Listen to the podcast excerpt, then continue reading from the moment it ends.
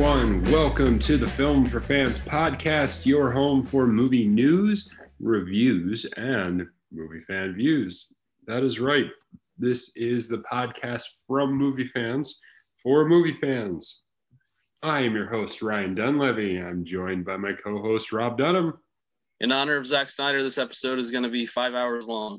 no, it isn't. I don't got that kind of time. so, rate, subscribe, and tell your friends about the podcast. We would love it. We hope you would love it.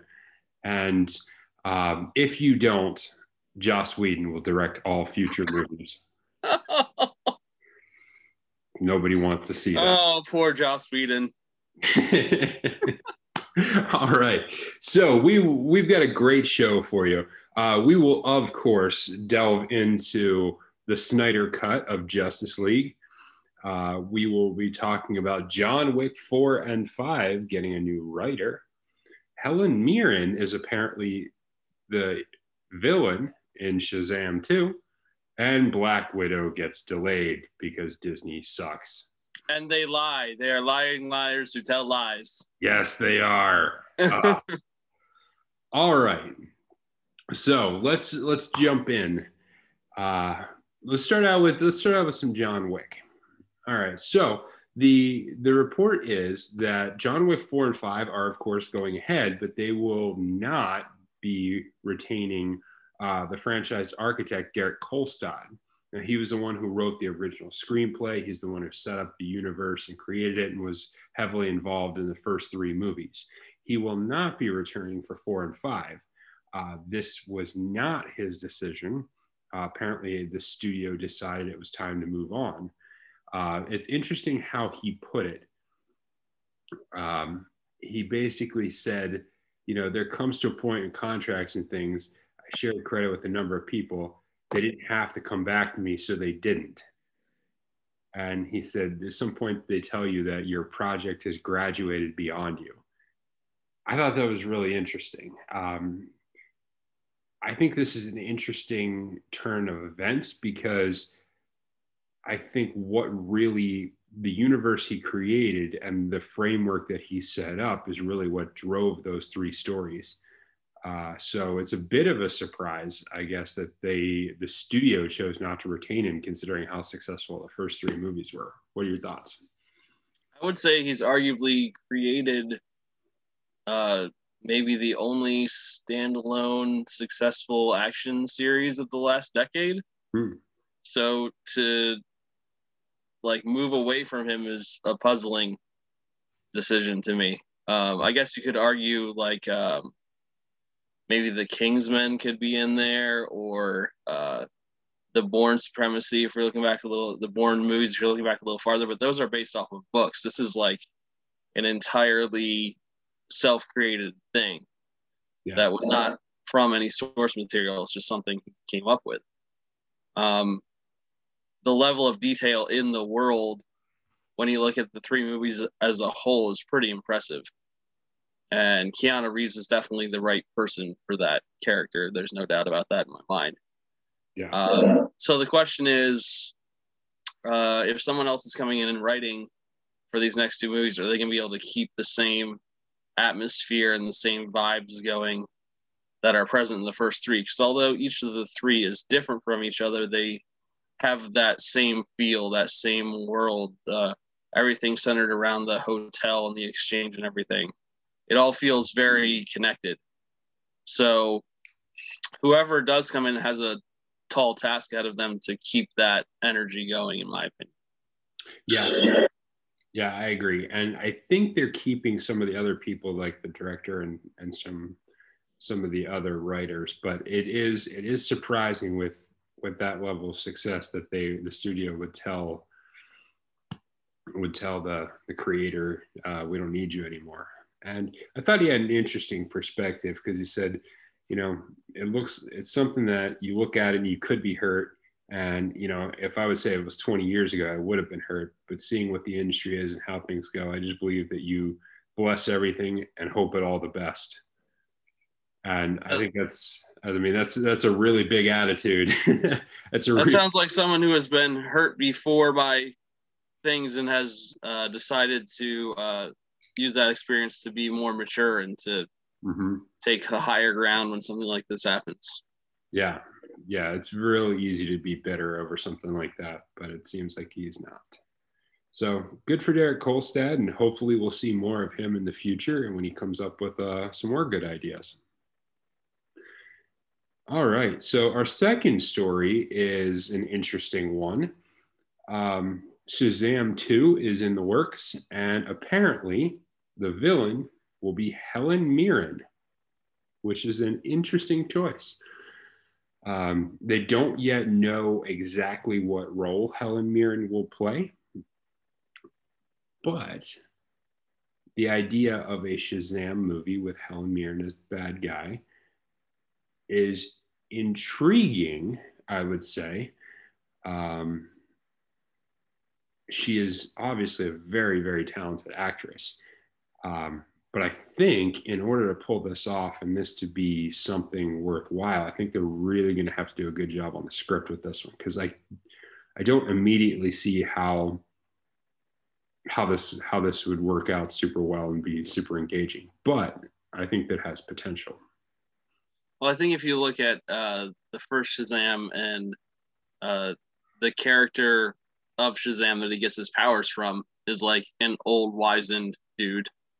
Um, so I definitely think there's a space in there for there to be kind of maybe uh, an archetypal villain opposite that or something along that line that is um, someone who is well traveled and has been through a lot of this universe and has a lot of knowledge and wisdom and more maybe more of a mental kind of villain than like a physically active villain and i think helen mirren is would be fantastic for that kind of role. Mm-hmm. because like you said she's a talented actress.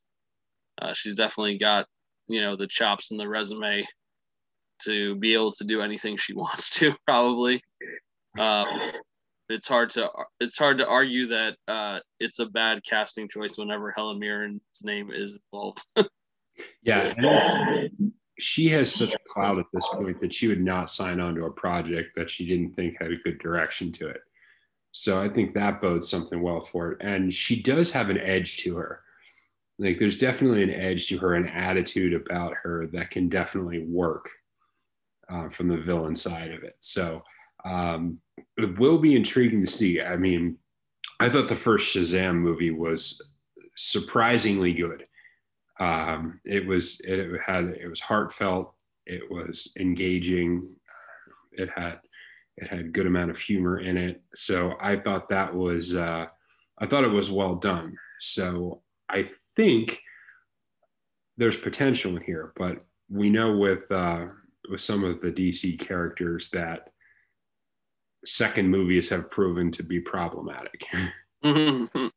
so we'll see. we'll see how it goes. But uh, yeah, so we'll we'll keep we'll keep in track of this as uh, Shazam: Fury of the Gods uh, continues to get underway. Look forward to that coming out, and we'll see what Helen Mirren does.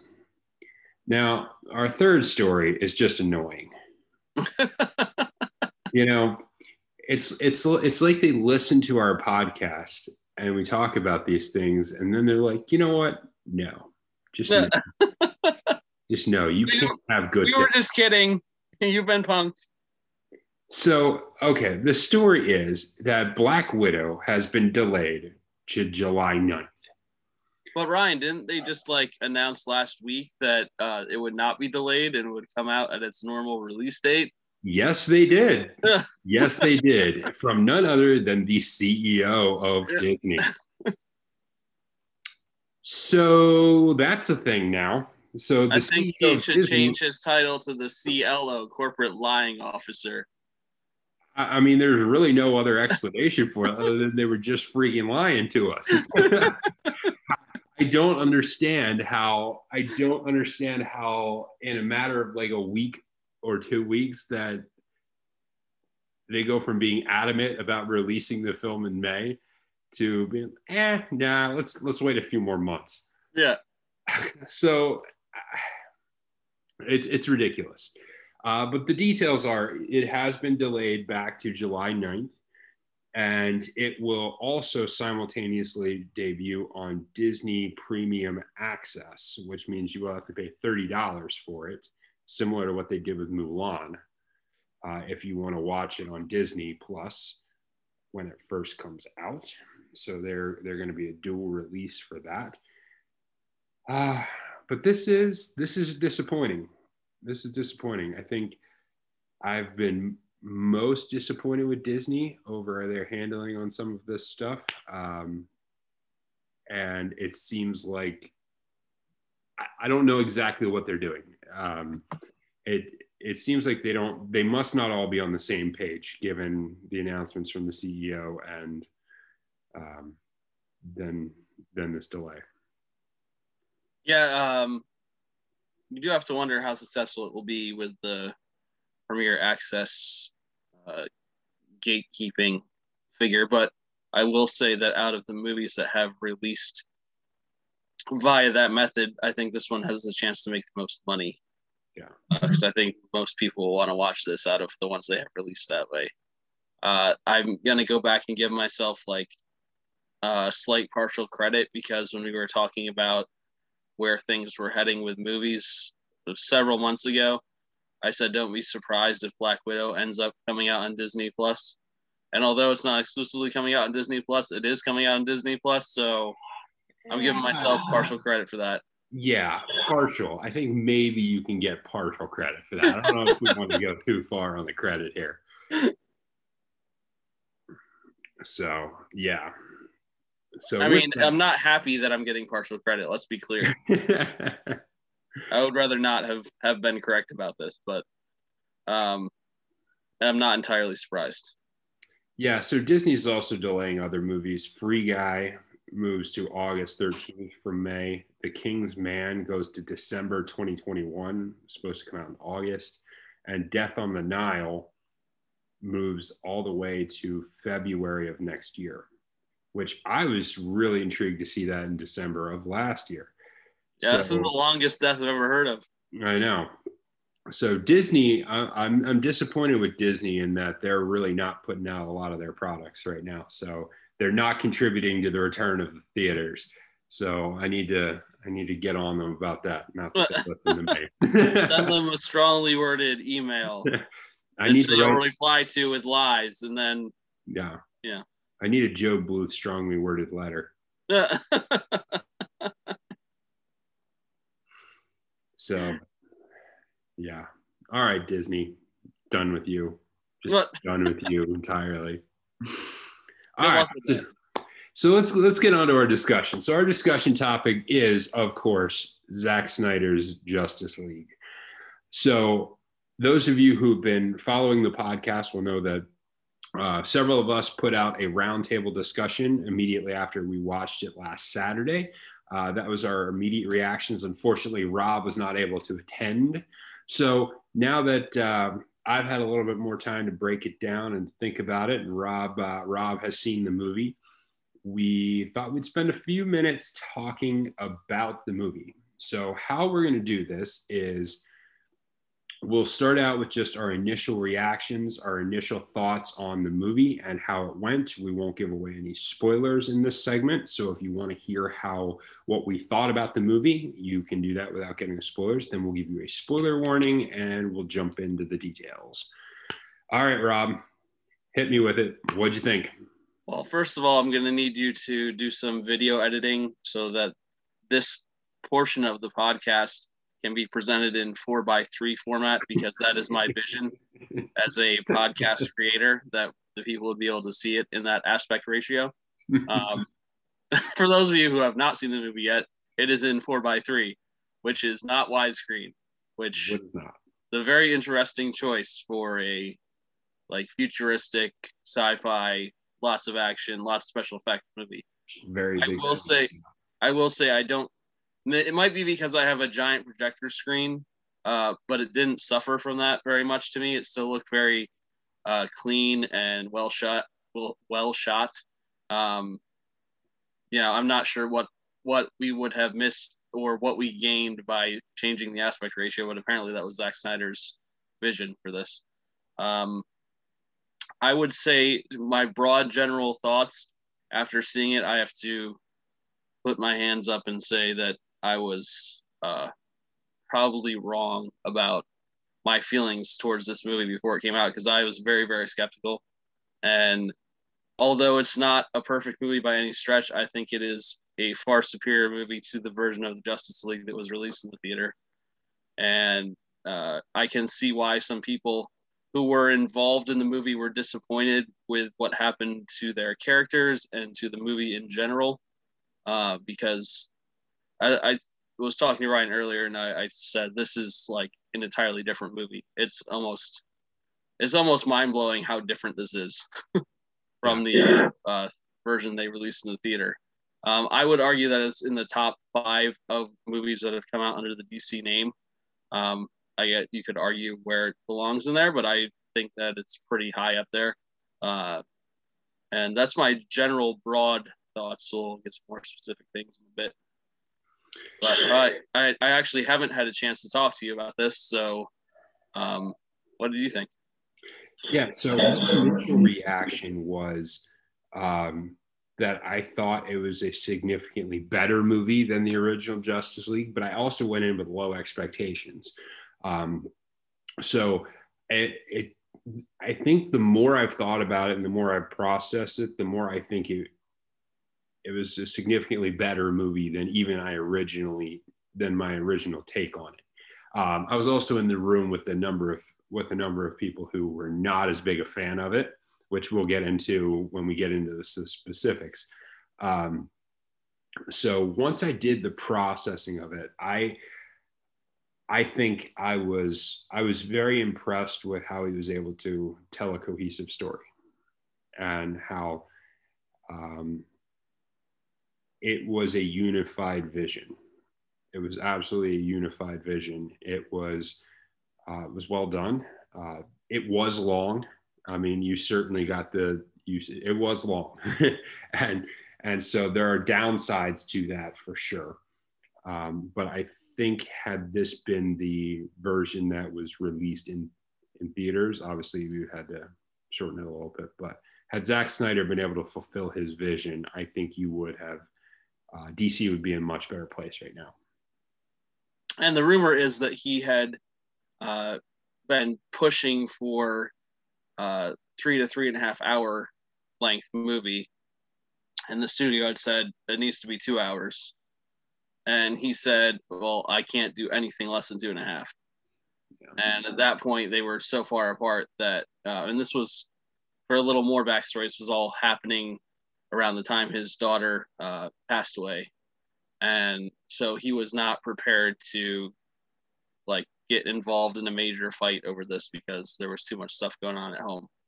Um, I think that the the, probably the best version of this movie is somewhere in between the original one that was released in the theater and his uh, complete director's cut that just came out. I think somewhere in the three hour range, I think would would have been the best version of this movie. But I think that he did what he did with this version because he wanted to just put it all out there and say this is exactly what I would have done if I wouldn't have had any restrictions at all. Um, and I, I think that uh, it's a good movie, very like you said, cohesive, very unified. But uh, I think at the length it is, it's a movie that would not have done super well in the theater because people just would not have had the patience. Or I'm a very story-driven drama person, but a lot of people are not that, especially when they're going to see a superhero movie. Yeah, and I think the reason, and we'll get into this more in the specifics. I think the reason the length ended up being what it was is DC's decision to wrap in characters that had not already been treated with their own movies. Unlike what Marvel did, where all of the main characters, the primary characters, had movies or had significant roles in some of the other characters' movies before the Avengers came out. So you did not have to spend as much time on introducing and developing characters. which is something that Justice League was plagued with, and that they were introducing half the cast for the first time. So that that is, I think, one of the reasons why the length ended up being what it was. Yeah, essentially, you had um, like Cyborg and the Flash. The amount of uh, content on them in this movie was uh, it, almost like a movie within a movie. yeah. So, but they were almost cut completely out of the original version. Mm-hmm. So there had to be a balance in between those two things, and not one extreme or the other. Yeah. All right. So, uh, any other initial reactions before we jump into the specifics? I think I'm ready to get specific with it. All right. So, uh, this is your spoiler alert. We are now going to jump into details of the movie. So, if you don't want any spoilers, you can skip ahead. Spoiler alert! Spoiler alert! Uh, you can check out in the comments uh, how far you got to follow uh, to get to the next section. All right, let's let's do it, Rob. Um, give me a couple of the strengths you thought this movie had. Uh, I think I, have already briefly touched on it, but the biggest strength to me is giving everyone who is a part of the Justice League a voice in the movie, because that did not happen in the original version. I remember when I watched the original version, kind of thinking like, okay, why is Cyborg in this movie? yeah, because because I know nothing about this person. Why is he here? And in this movie, they completely showed his backstory. They had scenes with him and his father, with him and his mother. Um, they showed, I think, most importantly, uh, the extent of his abilities and why he was a valuable and important member of the team. Which, if you're not going to show that, kind of ruins like the point of having a character in the movie. Uh, I would say the same thing with the Flash. It can, I think, it can be argued maybe for both characters that in this cut there's almost too much backstory. Um, but I would say that's my preference to none. And uh, to see kind of where Barry uh, discovers his powers, how he uses them. And there were several very cool scenes of uh, the Flash using his powers to like reverse time, to mm-hmm. Make things happen, to spark off things that we didn't see in the original version. And like uh, the biggest thing for me, like the original version, it was so not coherent to me that I remember almost none of it. If that makes any sense. Yeah. Compared to this, which was like just really well told. Uh, another thing that I would say, and I, I, I, I saw the first couple parts, and I thought it's after the first couple parts was, like you said, uh, the storyline makes sense. It flows together uh, it's not hard to follow. Um, we understand better the motivations of the bad guys, which I think really suffered in the original version. Uh, we understand what exactly they're trying to do and how, and we understand how the Justice League is coming together, the difficulties of that, and the uh, triumph when they actually get it all together.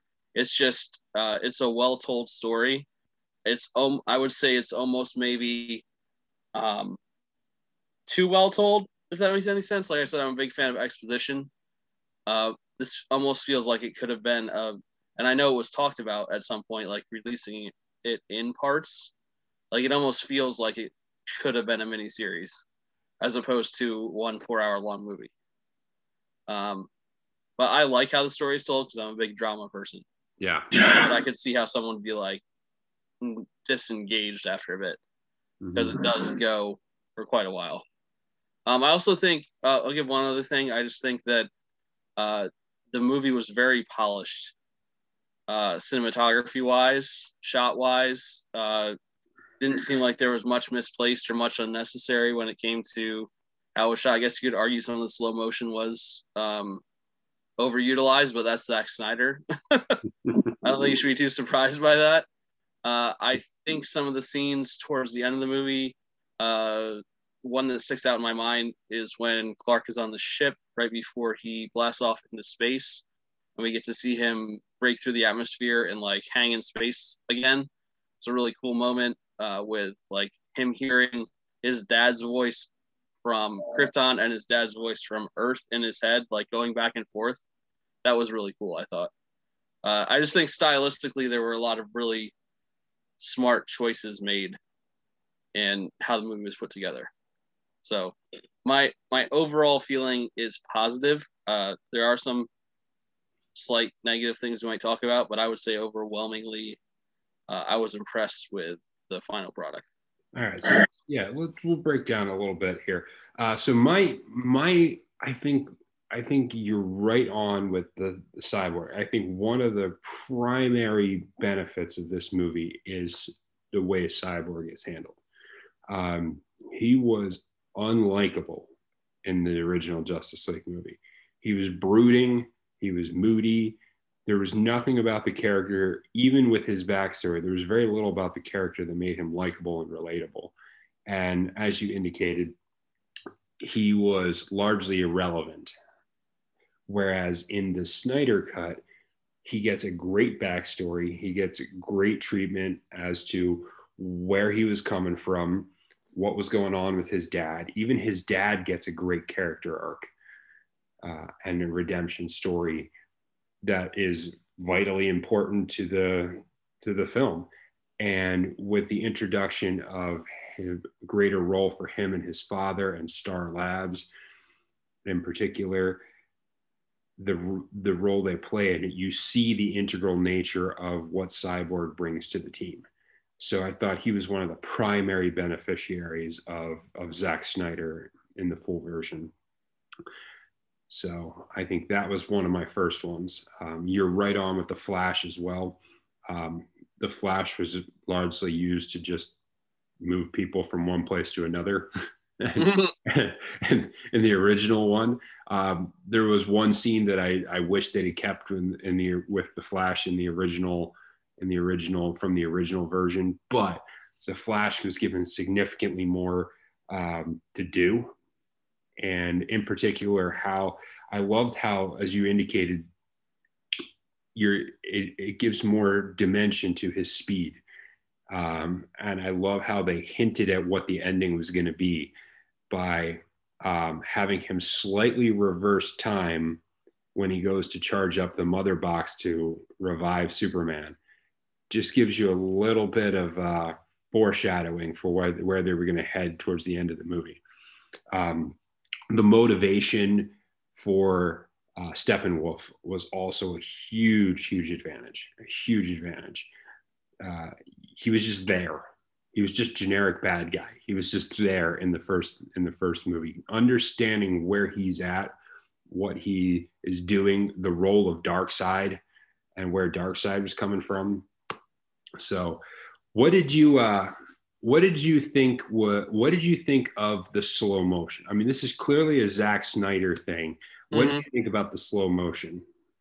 Uh, a lot think, of it over the first half of the movie, in particular. Yeah. So I think in general, uh, it's an effective tool if you were to take each scene separately by itself. But I do think that when you have so many scenes that use it, it can lose some of its effectiveness. Yeah. And I just think that's the danger of uh, Zack Snyder being Zack Snyder. yeah. yeah I think we've seen we've seen uh, I was I would have a similar criticism of like the movie Sucker Punch, for instance. Mm-hmm. Um, that I think the scenes by themselves are usually really beautiful. Mm-hmm. Like especially the one I'm thinking of in this movie in particular is when the Flash like slows down time to save the girl from crashing into the um, garbage truck. Like that's a beautiful, beautiful scene. Like especially with all the electricity going around and. Well, um, it's fitting because the Flash is really fast. Like that's yeah. the time where slow motion makes sense. The other other times it was just a it was just a cinematography choice. Yeah, him grabbing a hot dog out of midair as time was frozen and putting it in his pocket, classic. Uh, but yeah, the, it's it does seem like uh, slow motion is almost a crutch for uh, Snyder. Um, I'm not sure why it's his like thing, but well, I think it's especially apparent because so much of the first half, the first two hours, is background, backstory, introduction to, to characters, and he was very heavy on the slow motion No, so it was almost predictable. It'd be like, cut to the character, cut to the slow motion backstory, cut yeah. to the character, cut to the slow motion backstory. So it was it was to the point where it was it's it was a little bit to the point where it stopped being like, hey, this is a cool scene, and it started being noticeable. Oh, he's using slow motion again. So I mean, because there are some points in the movie that um, it's really cool. Like when Superman is fighting against Steppenwolf and flies towards him and then slowly turns to avoid him. I thought that was really like that was a cool shot. And the other one that I think was hyper effective was when the Flash was going flash speed and trying to go help with as they were fighting against Superman, who wasn't quite sure who he was yet. And mm-hmm. Superman turned and looked at him because uh, that's not allowed. but and his eyes when he sees that Superman is turning and looking at him, it's like, um, no, that doesn't happen. What's going on? uh, yeah. But there are other scenes where it's just not necessary in the same way. Mm-hmm.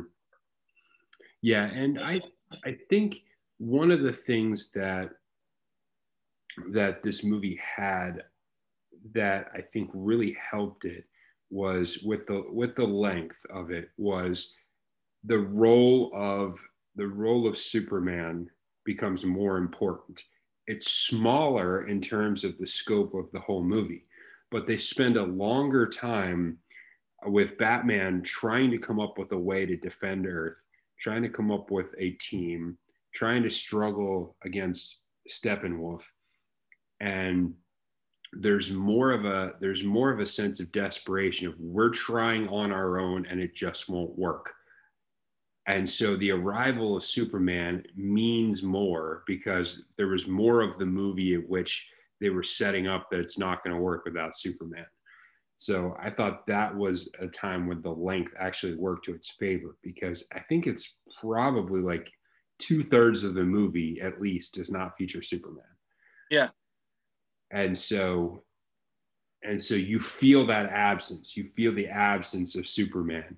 And then once he returns bow like it changed things changed. There is a they did an incredible job of creating gravity around superman. Yeah it was it was very effective in that uh as they're talking about what the mother box can do and um the flash uh, barry allen says I'm not going to say it, but I think we're all thinking it. And then Cyborg just like uh, hologram transmits uh, Superman onto the top of the mother box. Like, yeah, that's what we're all thinking. You made a really good point there about um, the gravity of Superman. I think that that can be applied to pretty much every character in this movie, which it's funny because watching Wonder Woman in this movie makes me actually dislike Wonder Woman 1984 even more because in this movie she's like effective. She is a fighting machine. She, you know, the the parts where she's talking not so great sometimes because I just don't think she's a great actor uh, personally. But um, her character felt more like an actual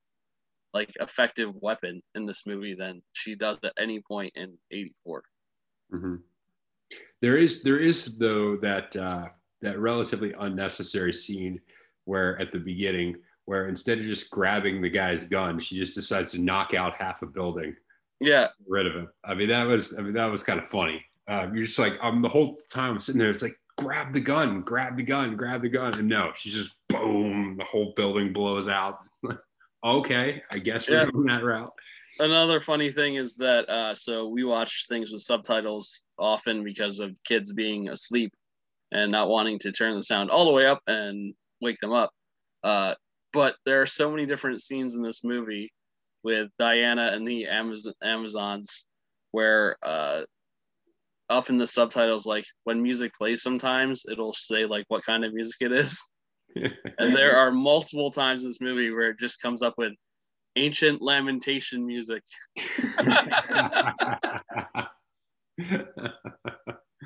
Apparently, that's the song of the Amazons, ancient lamentation music. That's mm-hmm. their jam. Yeah, and I think for me, the on, on the broader stroke, I've always liked Zack Snyder's visual style. And I do think his visual style lends itself well to comic book, graphic novel. It looks like that type of style.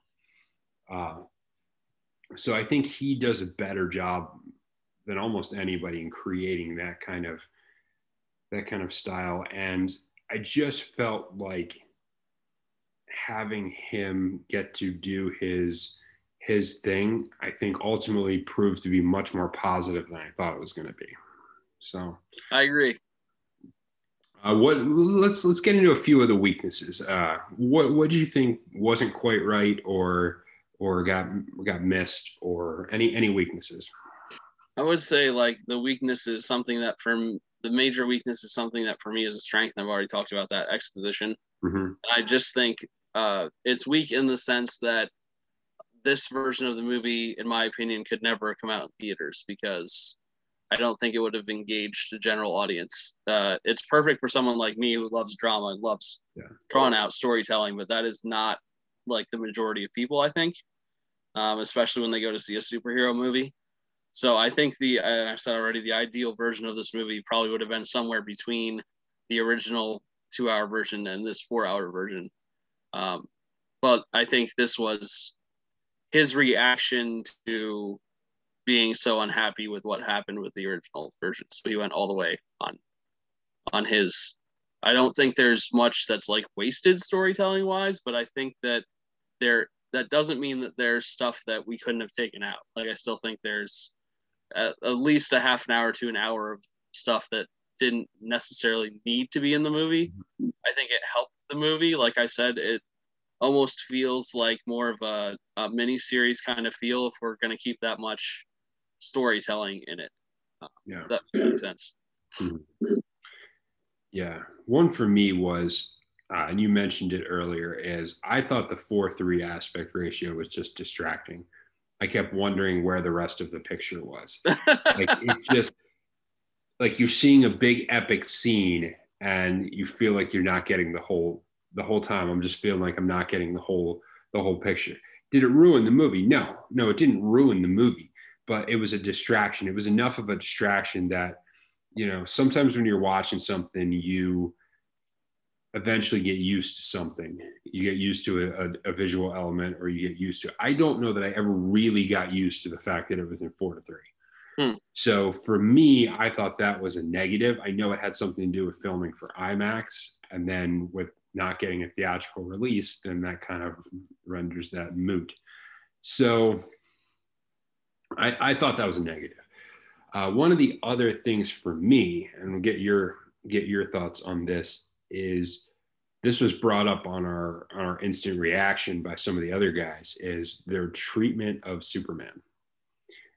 And Zack Snyder in particular, the treatment of Superman where they felt Superman was much too violent and much too corruptible, as it were. Mm. Um, whereas if you're if you're truly trying to stay true to Spider-Man or Spider-Man, geez, Superman as written, he is the ultimate uncorruptible force. And what really and they always bring out the point where where his greatest superpower is his goodness. And with the Zack Snyder version, there's always a more of, of a flawed human side to to Superman. So, um, what what are your, what are your thoughts on that take? I mean, I would argue. I, I think that that might have more of an argument in some of the other movies that have been done, where Superman's like a major part of the story. But in this movie, I think I really think it can be explained by um, using the mother box to bring him back to life. There was like an alien entity or something going on that brought him when he first came back as not his entirely normal self. And I I don't like uh I would hesitate to say that he is perfect. And I don't think the comic books and other movies in the past necessarily paint him as being perfect. Like he does have weaknesses. Yeah. So if he has weaknesses physically, uh, I think it would stand to reason that he could be impacted by an outside unexpected force, which I think being brought back to life by an alien technology would qualify. Uh, in fact, the ship itself is like, don't do this thing. Stop doing this thing. I don't like it because I think, um, as we know, the ship has like the consciousness of like the Kryptonian people. So if it's being like, don't do this thing, like you would think that maybe it would have some worry about how it would impact him uh, when he does come back to life. So I think that in this movie in particular, I don't see it as being necessarily a huge negative because I think it can be explained by that reality that he's being jolted out of non-existence by a force that uh, he's never encountered before. Yeah. Yeah. So uh, last last last comment on this before we before we move on. Uh, thoughts on the epilogue? Uh, I like when a movie ties up the story, but and, and some of the epilogue did that, but then some of it was confusing yeah. to me. Like the whole nightmare uh, scene, alternate reality thing that I'm not sure what exactly is happening, who all the people are, and if it's real or not, is somewhat confusing. And uh, the the Martian Manhunter scene at the end kind of seemed almost irrelevant. Uh, he, like he shows up in one scene earlier in the movie where it's Martha but not, and yeah. uh, that was that. that was odd. and uh, so like I, I saw someone reference reference the any scene with Martian Manhunter as a pointless PS3 cutscene. yeah, I have to go. I have to go back to the Martian Manhunter as Martha scene. Um, that was another one I would classify probably as a negative. Like it was a way to introduce the Martian Manhunter and a kind of a way to motivate Lois. But that scene, it was so good between Martha yeah. and Lois. And then it basically renders every good thing that they did in that scene worthless. And as it was pointed out, it's not like these two characters are never going to see each other again, at which should be like, hey, do you remember that time you came to the office and really talked to me? No, no, I don't. I don't, yeah. I don't, I don't remember that. What I happened? saw someone on Reddit posted, uh, Lois, hey Martha, thanks for coming by and seeing me the other day. Martha, confused Nick Young face. yeah. Uh-huh. So I thought, I mean, I and with back to the epilogue, like I thought it was interesting but not helpful. So especially knowing that we're not, we're basically not going to get the remainder of him telling this story. Yeah. So it's like I wanted to make it this way, and I'm going to put this in here no matter what, even though we're not going to go this direction. We're not going to wrap this up, and it creates more confusion.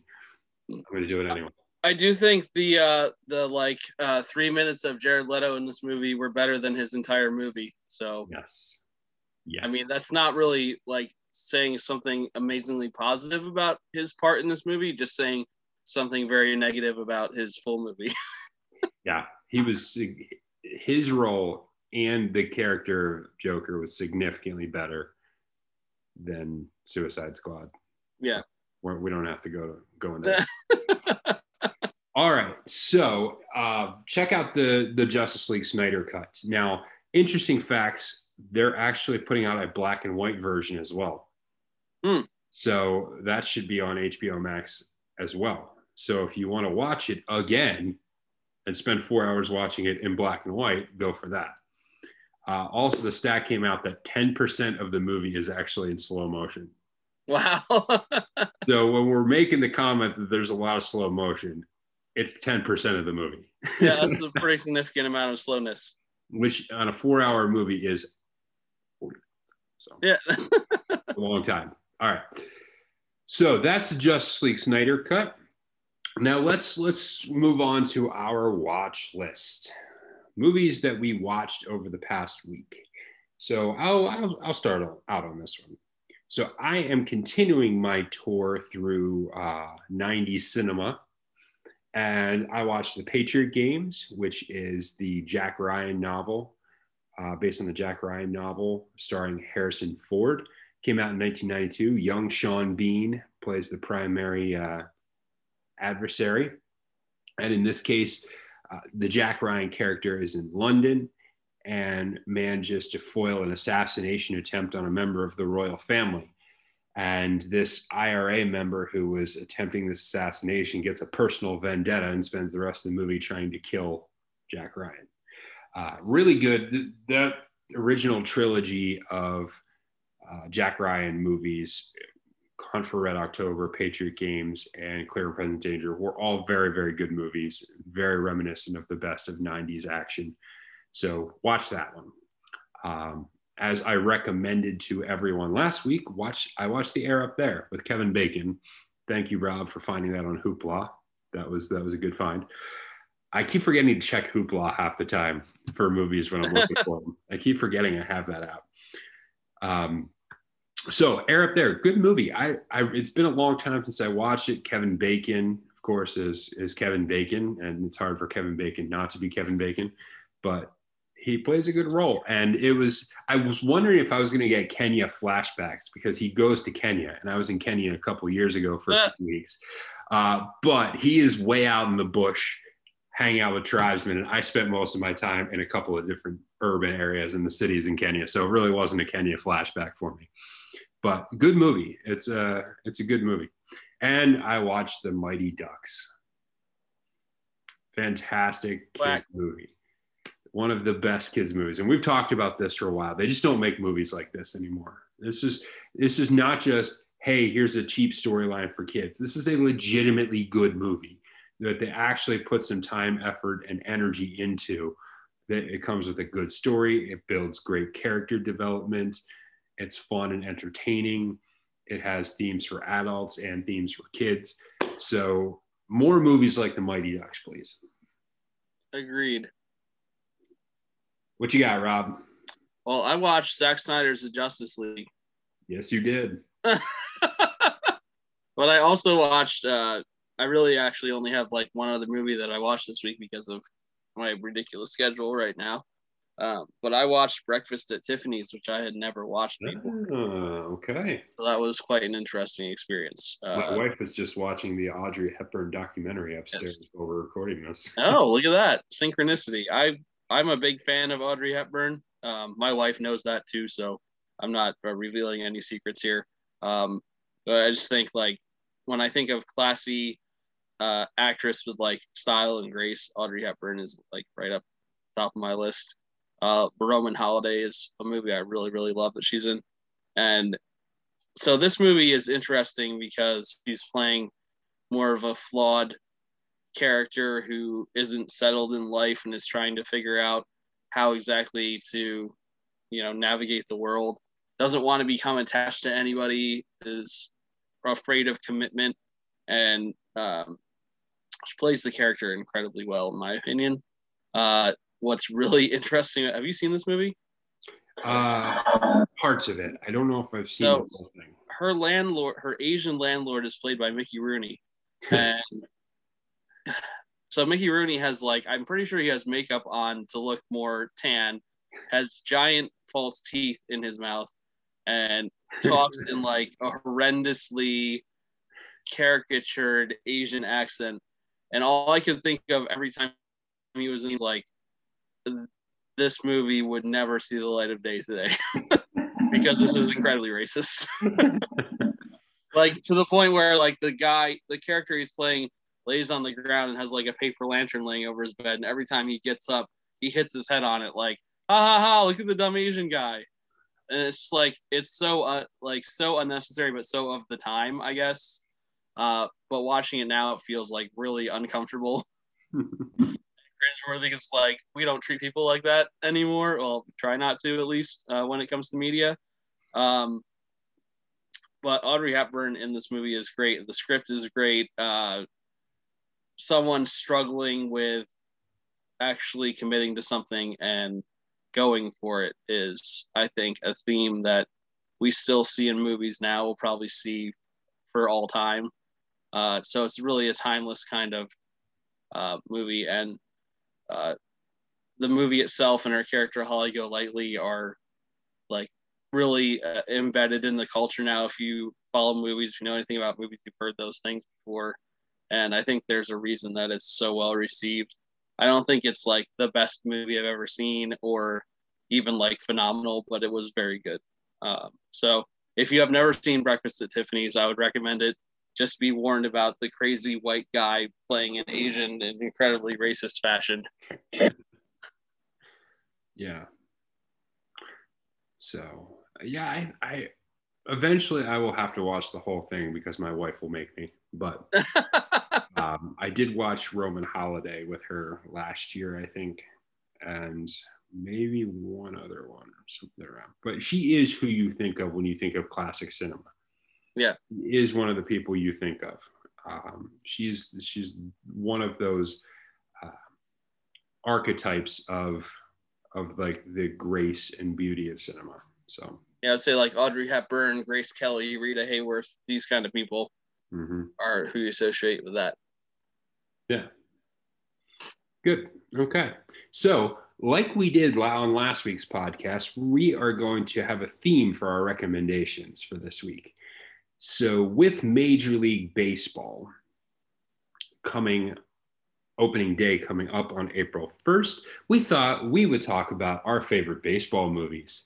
And so I'll let Rob start on this one. So we're going to recommend to you baseball movies that you need to check out. Watch them before opening day. Get yourself in the mood for the upcoming baseball season. So I would say my favorite baseball movie of all time is The Natural, starring Robert Redford.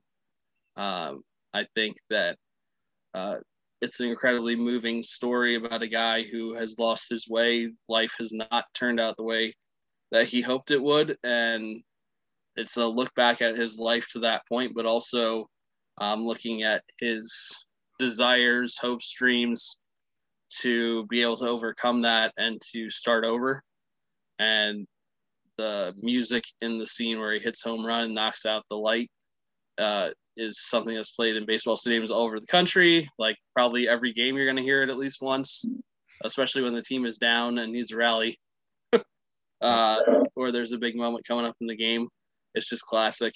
Um, Robert Redford is fantastic in this movie. Uh, carries it, strikes out Babe Ruth. I mean, what more can you ask from somebody?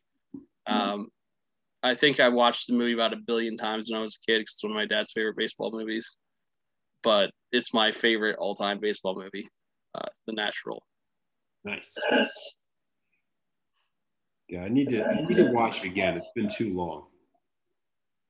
Um, I, I will, I'll give another one uh, as well. There's a movie in a completely different vein called Sugar, which was an independent movie that came out in uh, the 2000s about, uh, I believe, Dominican baseball player. Not not a real. It's not a documentary, but um, the story is one that's very relevant and real to a lot of people's experiences who come from uh, Latin America to play baseball in the United States, named uh, Sugar Santos. He's a pitcher, and it follows his story as he tries to navigate just existing in the United States. And I think before seeing this movie, I did not have quite the appreciation I do for the situation of some of these players. So the, uh, the culture difference and shock uh, is something that I don't think we appreciate enough or give enough respect to as fans of baseball. We just kind of look at players and say, hey, do that thing you're supposed to do. And we don't really think about the fact they're actual functioning human beings with lives.